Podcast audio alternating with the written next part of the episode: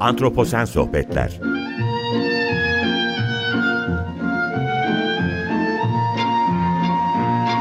Hazırlayan ve sunan Utku Perktaş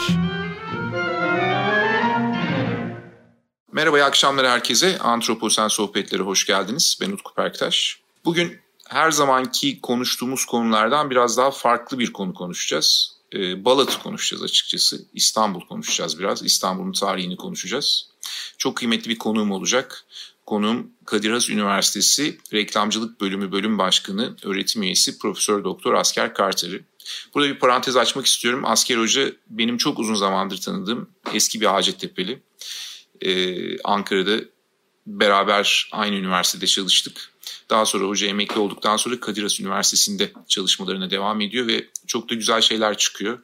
Bunlardan birisi de Balat'la ilgili son zamanlarda yaptığı, yayınladığı belgeseldi.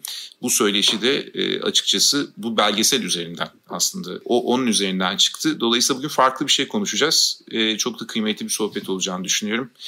E, ve yayını alıyorum Asker Hoca'yı. Hocam hoş geldiniz, nasılsınız? Davetimi kabul ettiniz ve kırmadınız beni. Hoş bulduk Utku Hocam. Ben teşekkür ederim bu imkanı verdiğiniz için. Hocam çok bazı şeyleri e, dinleyicilere ulaştırma şansımız olacak. Eksik olmayın hocam çok sağ olun. Şimdi e, şöyle bir soruyla başlamak istiyorum. Direkt başlayabiliriz zannediyorum söyleşi. Hocam İstanbul'u düşündüğümüzde bu dönemdeki benim hep programlarda altını çizdiğim bir temel problemimiz var bu antroposen dönem için. İnsan nüfus artışı özellikle sanayi devriminden sonra. Evet. Bunu çok net yaşıyoruz.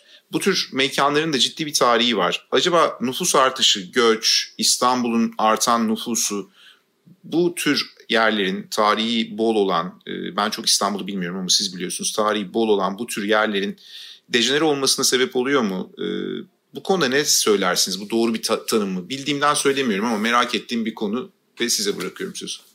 Teşekkür ederim. Aslında çok e, önemli bir e, kavram üzerinden e, konuşma, sohbeti açtık. E, bu dejenerasyon meselesi kültür bilimcilerin e, e, pek de kabul etmediği bir e, evet. kavram. De, dejenerasyon dediğimiz şey bir şeyin bozulması demek. Ama kültür değişi, değişir. Dolayısıyla değişme kimine göre dejenerasyon olarak kabul edilir. Kimine göre gelişme, kimine göre gerileme, ilerleme. E, ne düşünürseniz e, entegrasyon bir şey. Yani, Benim burada düşündüğüm hep olumsuz tarafıydı evet. olayın. İşte aslında. Olum, kime göre olumsuz? Hı. Şimdi e, bir kültüre başka bir kültürle karşılaştığı zaman o kültürden birbirine geçişler olur. E, şimdi oradaki tutucu çevre kendi kültürünün değiştiğini ve dejenere olduğunu düşünür diğer kültürden bir şeyler aldığı için. Halbuki biz dışarıdan bakan kültür bilimciler o kültürel değişim olarak görürüz, geçiş olarak görürüz. E, bu transcultural e, integrity dediğimiz şey, kültürler birbirine entegre olur, farklı bir kültür olur. Yani iki kültür birleşir, üçüncü bir kültür çıkar ortaya. O ikisine de benzemez ama ikisinden de bir şeyler. Bu kimyadaki Tabii. elementlerin birleşip tamamıyla e, bambaşka, bambaşka bileşik oluşturması bileşik kendi oluştur. özelliklerinden uzak. Evet. Ha, evet. Güzelmiş. Evet, Şimdi bunu bilmiyordum. Bu, tabii bu e, mesela bir Anadolu kültürü diyoruz. Biz e, yani Türküz e, işte Orta Asya'dan geldik diyoruz. Nazım Hikmet'in dediği gibi e, bir kısrak başı gibi uzanıyor denize de Akdeniz'e. E, ama bu gelirken e, bir sürü kültürle karşılaşıyor. Onlarla e, karışıyor, değişiyor. Dejenere mi oluyor? Hayır, değişiyor ve Anadolu kültürü oluşuyor ve Anadolu kültürü de değişmeye devam ediyor. Evet. Dolayısıyla hani kültürde dejenerasyon dediğimiz şey nereden baktığınıza bağlı bir şey. Ama biz e, kültür bilimcileri olarak dejenerasyon demiyoruz. Anladım. Değişim ediyoruz. Birincisi bu. Tamam. İkincisi tamam. nüfustan e, gittin. Bu nüfus deyince e, İstanbul'un nüfusu e, 1200'lerden beri artıyor. Hmm. Yani 1200'lerde Haçlı Seferi, Haçlı Seferi deyince herkes işte Haçlılar geldi, e, Anadolu'ya girdi, işte e, şey Müslümanları, Türkleri biçti falan filan zanneder. Hayır. Haçlı 1200'lerde geldiğinde buradaki Hristiyanları biçmiş. Yani İstanbul'a çok zarar vermişler. İstanbul halkının büyük bir çoğunluğunu öldürmüşler, yağmalamışlar. Bütün sanat eserlerini alıp götürmüşler. Ha, binaları da zarar Binalara vermişler. Binalara da zarar hmm. vermişler. Yani Venedik'teki e, San Marco meydanındaki o e, şeyi e, savaş arabası çeken atlar İstanbul'dan gitme. Hmm. Yani dolayısıyla burayı soyup soğana çevirmişler, yıkmışlar surlarını dağıtmışlar. O zaman tek kat sur varmış. dağıtmışlar. Ve nüfus azalmış burada. Sonra yavaş yavaş toparlamaya başlamış. Ama bu sefer e, işte e, şeyler başlamış. İstanbul'u ele geçirmek için e, seferler başlamış. Fatih Sultan Mehmet İstanbul'u aldığında İstanbul bomboşmuş. Hmm. İçinde çok az insan yaşıyormuş. Bir sürü yer boşmuş. Hem yıkıntı hem de boş. Dolayısıyla yani İstanbul'un e, savunmasının e, işte Fatih Sultan Mehmet'in İstanbul'u fethedebilmesinin nedenlerinden bir tanesi Haçlılardır. Yani 200 yıl önce gelip mahvediyorlar. Arkasından toparlanamıyor. Korku var. Ve herkes hevesleniyor İstanbul'u ele geçirip soymak için. Herkes saldırınca burada nüfus kalmıyor. Onun için Osmanlı burayı ele geçirdiği zaman ferman çıkarıp buraya sürgüne getiriyorlar insanları. Ve o zamanlar Balat'ta kimseler yok. Çok az insan var. Balat'ta Yahudiler yaşıyor. Ve o zaman Sur içinde kalan bir bölge, sığınaklı bir bölge. E, Venedikler, Cenevizliler Pera tarafında yaşıyor. Sur'un dışındalar onlar. Onlar ticaretle uğraşıyorlar. Ama onların mesela Cenevizlerin kendilerini koruyacak e, askeri şeyleri var, kuvvetleri var. Kendi e, savaş gemileri var burada, ticaret gemilerini korumak için. E, ama diğerleri Balat'ta, yaş- Balat'ta yaşayanlar az sayıda Yahudi ki bunların arasında Karaylar var. Karaylar nedir hocam? Karaylar bir e, Türk boyudur. Hı hı. Gagavuzlar gibi. Hı hı. Gagavuzlar e, Hristiyan Türklerdir. Karaylar da Musevi Türklerdir. Hı. Ta Hazar döneminden kalmadır. Hazar Devleti döneminde 300 yıllık çok büyük bir devlet. E, çok şanlı bir devlet ayrıca.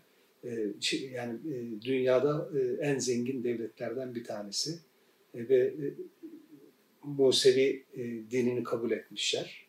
Ve o, ondan sonra kalanlar da e, bir kısmı şey, mesela Hazar Türkleri dediğimiz Hazarlılar, e, Azerbaycan'da var mesela Göyçay diyorlar, Gökçay kısmının e, dağlık kısmında yaşayan Hazar Türkleri var. Onlar Musevi ama e, şey devleti kurulunca 1948'de İsrail devleti kurulunca İsrail'e göç ediyorlar Hazarlar. Türkçe konuşuyorlar onlar.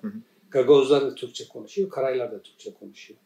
Dolayısıyla onlar var ve Fatih mesela Ermenileri getiriyor Anadolu'dan. Mesela İstanbul'daki Ermenilerin buraya gelme nedeni, e, temel nedeni odur. En çok nüfusu o getirmiştir. Çünkü e, imar e, edilmesi lazım. Binaların yeniden yapılması lazım. Bayındır hale getirilmesi lazım. Başkent oluyor İstanbul. E, Ermeni taş ustaları geliyor buraya. Yani Ermeni taş ustaları geliyor. İşte Mimar Sinan bizim e, en büyük mimarlarımızdan biri. Köken olarak Ermeni. Dolayısıyla onun kendi usta ekibi var, mimarları var. Bunların hepsi bir kısmı Müslümanlığı kabul ediyor, bir kısmı etmiyor. Zaten o zaman zorlama da yok.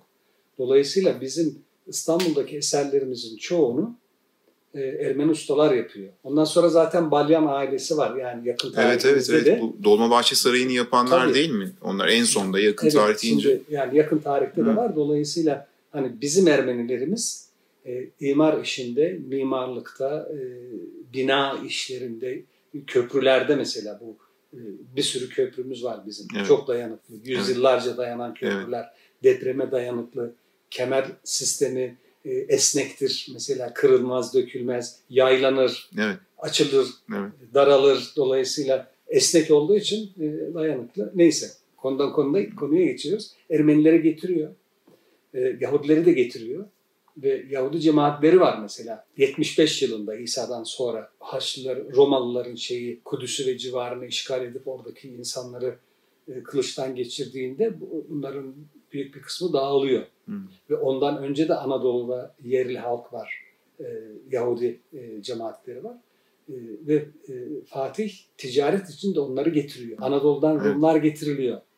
Yani buranın kendi yerli Rumları var. E, şimdi Rum deyince tabii biz başka e, ne düşünüyorsak bilmiyor. Biz de Rumuz. Çünkü biz e, Rum Rumeli dediğimiz ülkede yaşıyoruz. Rum, Rum Roma'dan geliyor. Roma toprağı dır Rumeli. Roma'ya biz Rum diyoruz. Dolayısıyla yani Rum'un e, Hakan'ı mesela kendini tanımlarken Osmanlı e, padişahları kendilerini Rum'un Hakan'ı olarak tanıtıyor. Çünkü e, Rumeli ellerinde ve e, Anadolu mesela şey için Rum. E, daha doğu için Anadolu Rum elidir. E, mesela Mevlana Celaleddin Rumi oradan gelir. Başka Celaleddinler de vardır. Anladım. Mevlana ve Celaleddin adı olanlar var İran'da. Onlar e, Celaleddin'dir. Mevlana Celaleddin'dir ama Mevlana Celaleddin Rumi e, Rum'da yaşayan Ce- Mevlana Celaleddin'dir. O Rum orayı tanımlar. Dolayısıyla bizim Rumlarımız var. Ama Rumlar biz Rumları diğerlerinden yani e, biz de Rumuz ama onlara Rum derken e, biz onları diniyle tanımlıyoruz. Ortodoks olanlar. Ortodoks Rum dediklerimizin içerisinde Türkler de var. Türk kökenli olanlar da var, Araplar da var. Biz Ortado Anadolu Ortodokslarına Rum diyoruz. Anladım. Anladım. Bu tanım da bu tanım da çok yerinde oldu şimdi Evet, tam bunu şimdi konuşurken, bizim, Balat'ı mesela konuşurken. bizim bizim bu azınlıklarda konu konuyu açıyor ya. Şimdi Kıbrıs'ta bir şey oluyor. E, Buradaki Rumlara saldırıyorlar. Hmm. Halbuki Rum'la Helen arasında dünya kadar fark var ya. Hiçbir şekilde ilişkisi yok. Hı hı. Yani etnik olarak biz ne kadar karışmışsak bizle beraber bizim içimizdeki Ortodokslar da karışmış. Tabii. Dolayısıyla onlarla Helen Yarımadası'ndaki Yunan'ın arasında, İyon'un arasında e, hiçbir ilişki yok. Anlatabiliyor Anladım. muyum? Anladım. Farklı, anladım. farklı bir ben şey anladım. yani. Hı. Anladım hocam. Çok Şimdi mesela bu e, Yunan da bize şeyden Farsçadan geçiyor. Hı hı. İyon'u İonya'ya onlar Yunan İstan diyorlar. Hı hı. E, İonya da e, bu kuzeyde değil güneyde. Hmm. Yani İzmir'i de içine alan bir bölge. Burası İonya. Ve oraya Farslar, Persler, Yunanistan diyorlar. Biz de onlara Yunan diyoruz ama o Yunanlarla bizim Rumlarımızın bir ilişkisi yok. Hı. Neyse Fatih onları da getiriyor. Hizmet sektörü.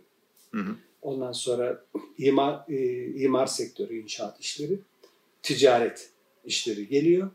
Ve bizim e, mesela e, Güneydoğu Anadolu'da hala devam eden maalesef bu e, şeyle depremle birlikte çok büyük insan kaybımız, usta kaybımız, iş gücü kaybımız oldu. Aynı zamanda da bir sürü iş yeri de gitti. Bu küçük iş yerlerinde çok e, yüksek yaratıcılığa sahip e, ustalarımız vardı. Hı hı. Bu ustaların çoğu Ermeni. Ve şu anda da zaten Türkiye'de mücevherat e, endüstrisini diyelim e, çekip çeviren e, ve bu işte yaratıcı olan insanların büyük bir çoğunluğu Ermeni kökenli. E, ve bu işte e, neden öyle oluyor? Bu kültürel bir şey. Yani Ermeniler işte çok daha iyi, öbürleri daha az iyi değil. Hayır bu aileden gelen bir şey. Daha çocukluğundan, evinde, terbiyede, her şeyinde o öğretiliyor çocuğa ve ona heves ediyor. Yani bizimkiler de hayvancı mesela. Evet. Benim evet. büyük babam koyuncu. Dolayısıyla ben şimdi bir koyun gördüğüm zaman ceylan görmüş gibi oluyorum. Çünkü ona karşı onun ben huyunu biliyorum. Onunla nasıl e, ilişki kurulacağını biliyorum. Onunla Herkesin ilgili- kültüründen getirdiği şeyin karşılıkları Elbette, farklı oluyor elbette. Elbette. Dolayısıyla hani e, yani ben çok mu yetenekliyim kuzunun dilinden mi anlıyorum? Yok. E, öyle gördük biz. Evet. Çocukluğumuzda onun içinde büyüdük de onun için. Diğeri de işte kuyumculuğun içinde büyüyor, orada büyüyor. Hı. Mesela 2017'de Türkiye'nin e, mücevherat ihracatından, değerli madenler ve taşlardan oluşan ihracattan 9,1 milyar dolar almışız. Türkiye'ye girmiş. Tamam mı? Bu az bir para değil. E, cirosu bu. Ha, bunun e, altın ithal ediyoruz. E, bunun e, 7,5-8 milyar dolar oraya gidiyor. Ama yine de geriye 1, 1 onda 2 milyar dolar para kalıyor. Bir tek e, mücevherat iş, işçiliğinden katma değeri. Yani bizim o e, zanaatkar grubu, o yaratıcı grup 1,2 milyar dolar getiriyor her yıl ülkeye. Bu büyük bir şeydir. Tabii bunu Fatih Sultan Mehmet anlayınca e, onları da getiriyor. Ve ticaret gelişmeye başlıyor. Mesela burada Yahudileri e, daha çok Tahtakale civarına yerleştiriyorlar. Ama daha sonra yeni cami e, yapılacağı zaman e, oralardaki e, şeyler yıkılıyor. Evlerinden çıkarıyorlar onları. Balat'a göçürüyorlar. Hı hı. Balat'a geliyor. Balat'ın bir kısmında da şey oturuyor. me- Memurlar oturuyor. Osmanlı memurları oturuyor. Çünkü denizi görüyor orası. Edirne Kapı'nın biraz bu tarafı. Balat'ın e, daha kuzeybatısı.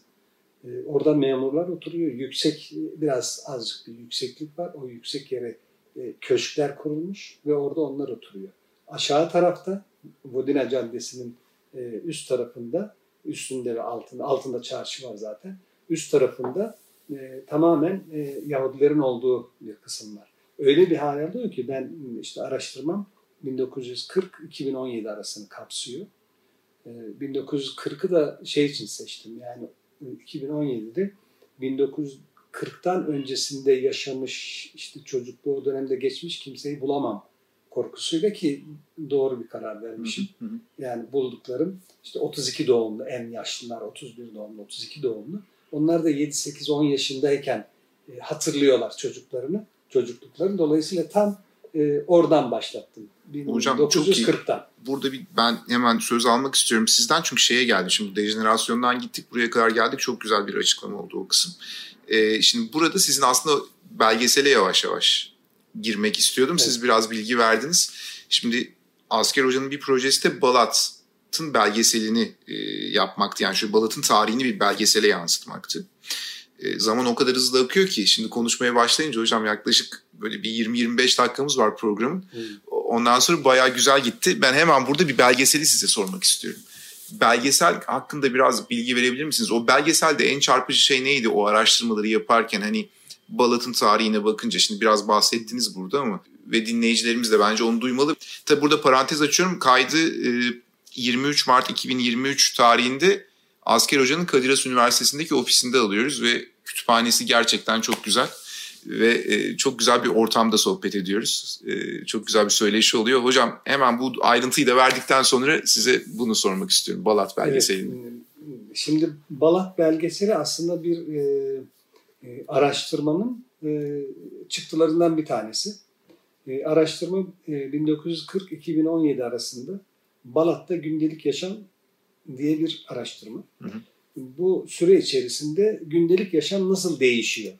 Onu incelemek için başlattım evet, araştırmayı. Evet, evet. Araştırmanın yani temel beklentim şuydu. Dünyada bir sürü şey oluyor ve bu dünyada olup bitenler bizim gündelik yaşamımıza yansıyor ve bizim hayatımızı değiştiriyor. Yani bir yerde savaş oluyor.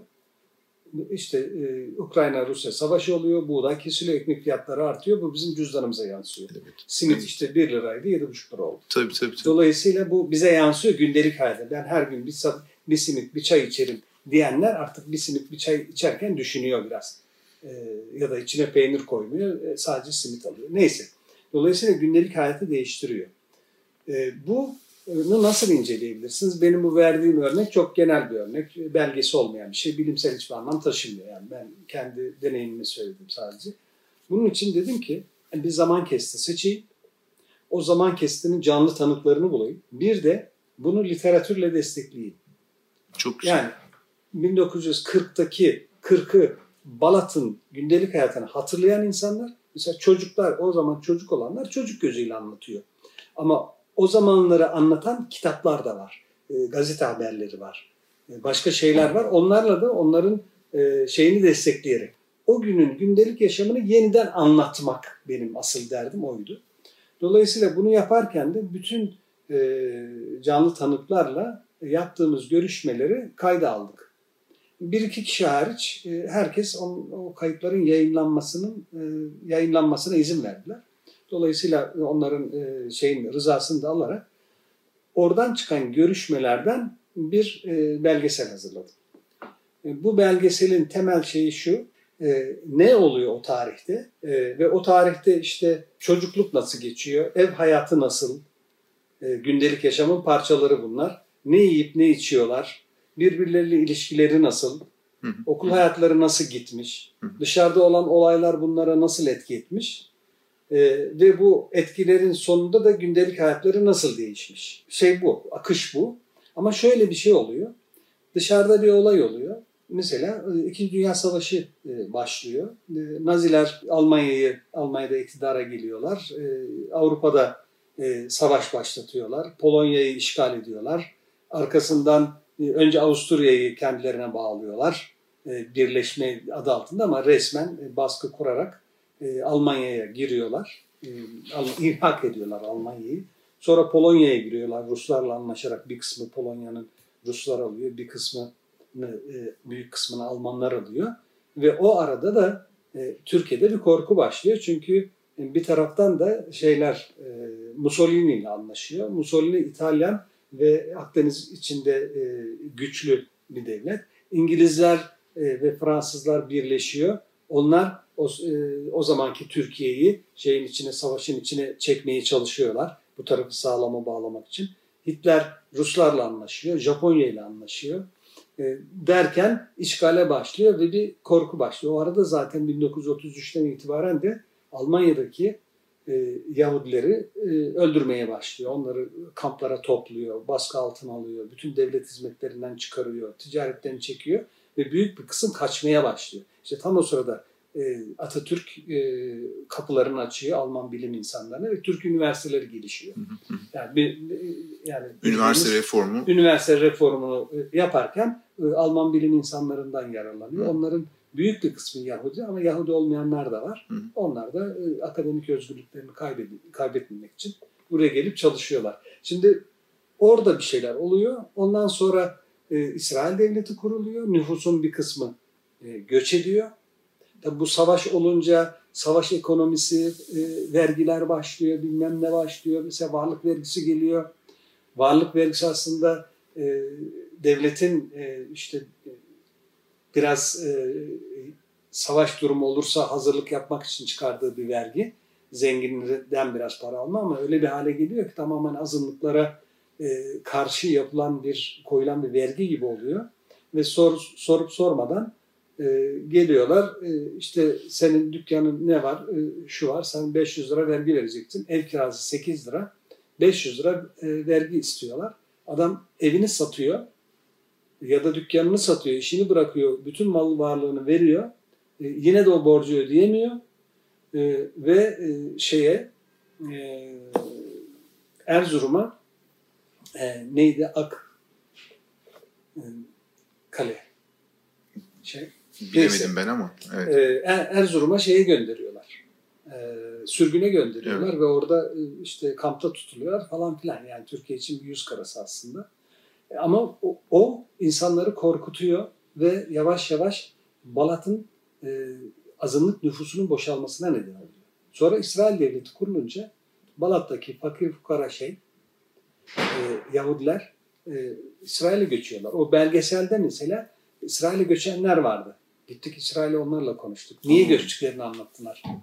E, işte çeşitli nedenler var. Bu varlık vergisi yüzünden batanlar var. Efendim kızını evlendiremeyecek hale gelen var. E, çünkü işte drahma veremiyor.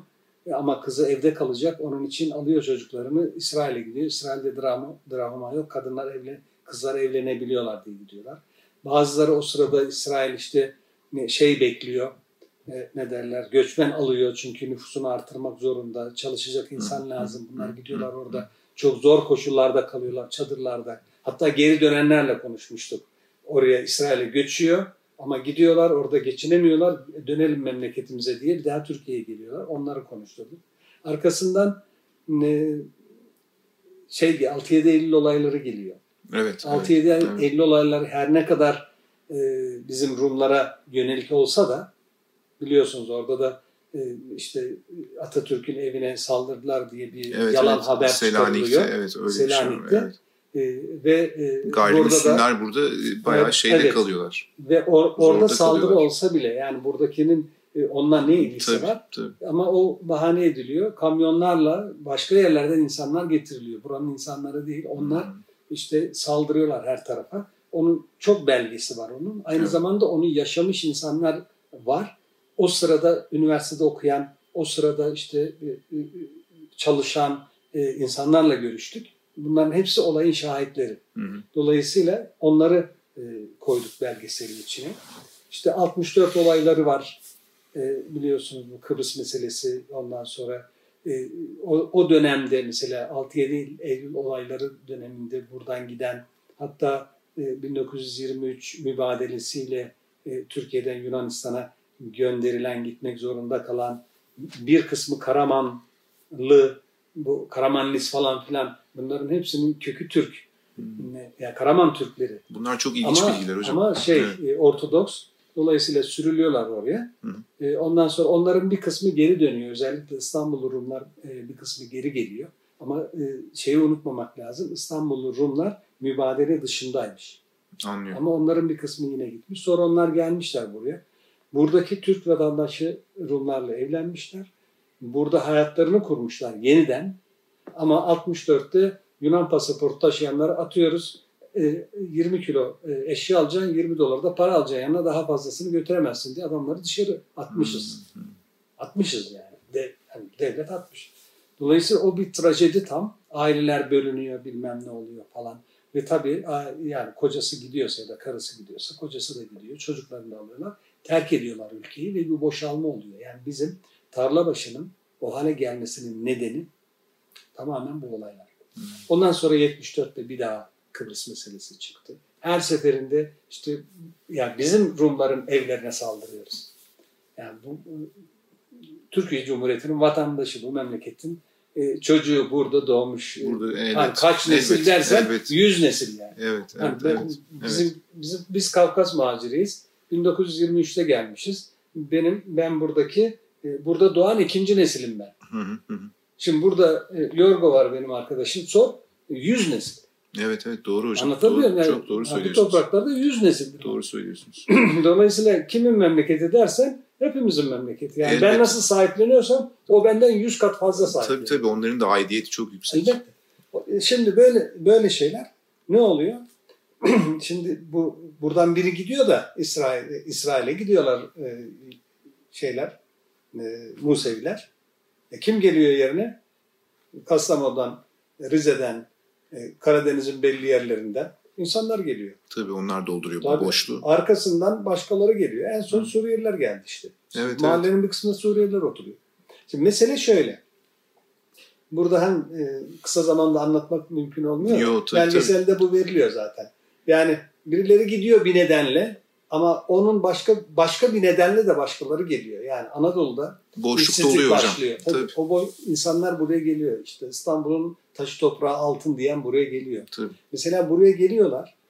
Burada yerleşiyorlar. Ee, şeye merkeze çok yakın burası. İş yerlerine yakın. O zamanlar işte bu Sirkeci, Tahtakale, Evet. e, evet. Eminönü falan iş yerleri. Dolayısıyla buralarda iş buluyorlar. Haliç kıyısı daha yeni temizlendi. Yani 86'da temizleniyor. Ondan önce buralar tamamen iş yerleri, fabrikalar, atölyeler bilmem nelerle dolu bir yer. Tabii kokuyor her taraf çok pis kokuyor tabii, falan ama tabii. E, iş yeri var. Dolayısıyla orada çalışan insanlar e, Balat'ta yaşıyorlar ya da Balat'a gelip yerleşiyorlar ve hemen iş buluyorlar. E, bir hemşerisi iş bulunca öbürlerini de çağırıyor. Mesela Sivaslı bir grup var. Onun biri geliyor burada bir iş buluyor. Diğer Sivaslılar da hemşerilerini çağırıyor. Bir de Sivaslı grubu oluyor. Sivaslı grup fabrikalar yıkıldıktan sonra manavlığa başlıyor. Ondan bir kısmı ama başka yerlere gidiyor mesela. Bu şey yeni kurulan e, sanayinin de gittiği, sanayinin de olduğu e, taraflara gidiyorlar. E, Atatürk Hava Limanı'nın e, aşağı taraflarına falan. Dolayısıyla e, bu bir sirkülasyon oluyor. Ama ne kadar sirkülasyon olursa olsun Balat'ın e, o kozmopolit kimliği değişmiyor. Yani eskiden de zaten e, çok kültürlü bir yermiş. Çok kültürlü ve çok dinli bir yer. Yani Bu, 4-5 bu tane hala devam ediyor şimdi. hala devam ediyor. 4-5 e, yani hala devam ediyor derken e, dinsel açıdan o kadar devam etmiyor. Çünkü bir tek sinagog o da e, dışarıdan e, ya başka mahallelerden gelen e, dindar Musevilerin katılımıyla haftada Evet, bir kere evet. e, şey dua yapılan Hı. bir yer. Ama o zaman mesela e, 15-16 tane şey var. Sinagog var. Faal sinagog varmış. Hı hı, hı. 1940'larda. Hı. E, e, dört tane kilise var, büyük kilise var. E, efendim e, camiler var. Hepsi çalışıyor. E şimdi e, camiler çalışıyor. Sinagoglardan biri çalışıyor. İşte kiliseden bir tanesi e, arada bir kapısını açıyor. Onun dışında şey kalmadı. Sinagogların çoğu yıkıldı. Hı. E, çöktü yani şey değil. E, ne derler? E, kullanılmaya, kullanılmaya. Bakımsızlıktan, Bakımsızlıktan, bakımsızlıktan, çöktü. E, bir kısmı terk edilmiş gibi. Halic'in e, düzenlenmesi sırasında e, yıkıldı gitti. Evler e, mesela Sur dışında, Balat dışı dedikleri kısım tamamen ortadan Hı. kalktı. E, bir tek şimdi e, hastane var.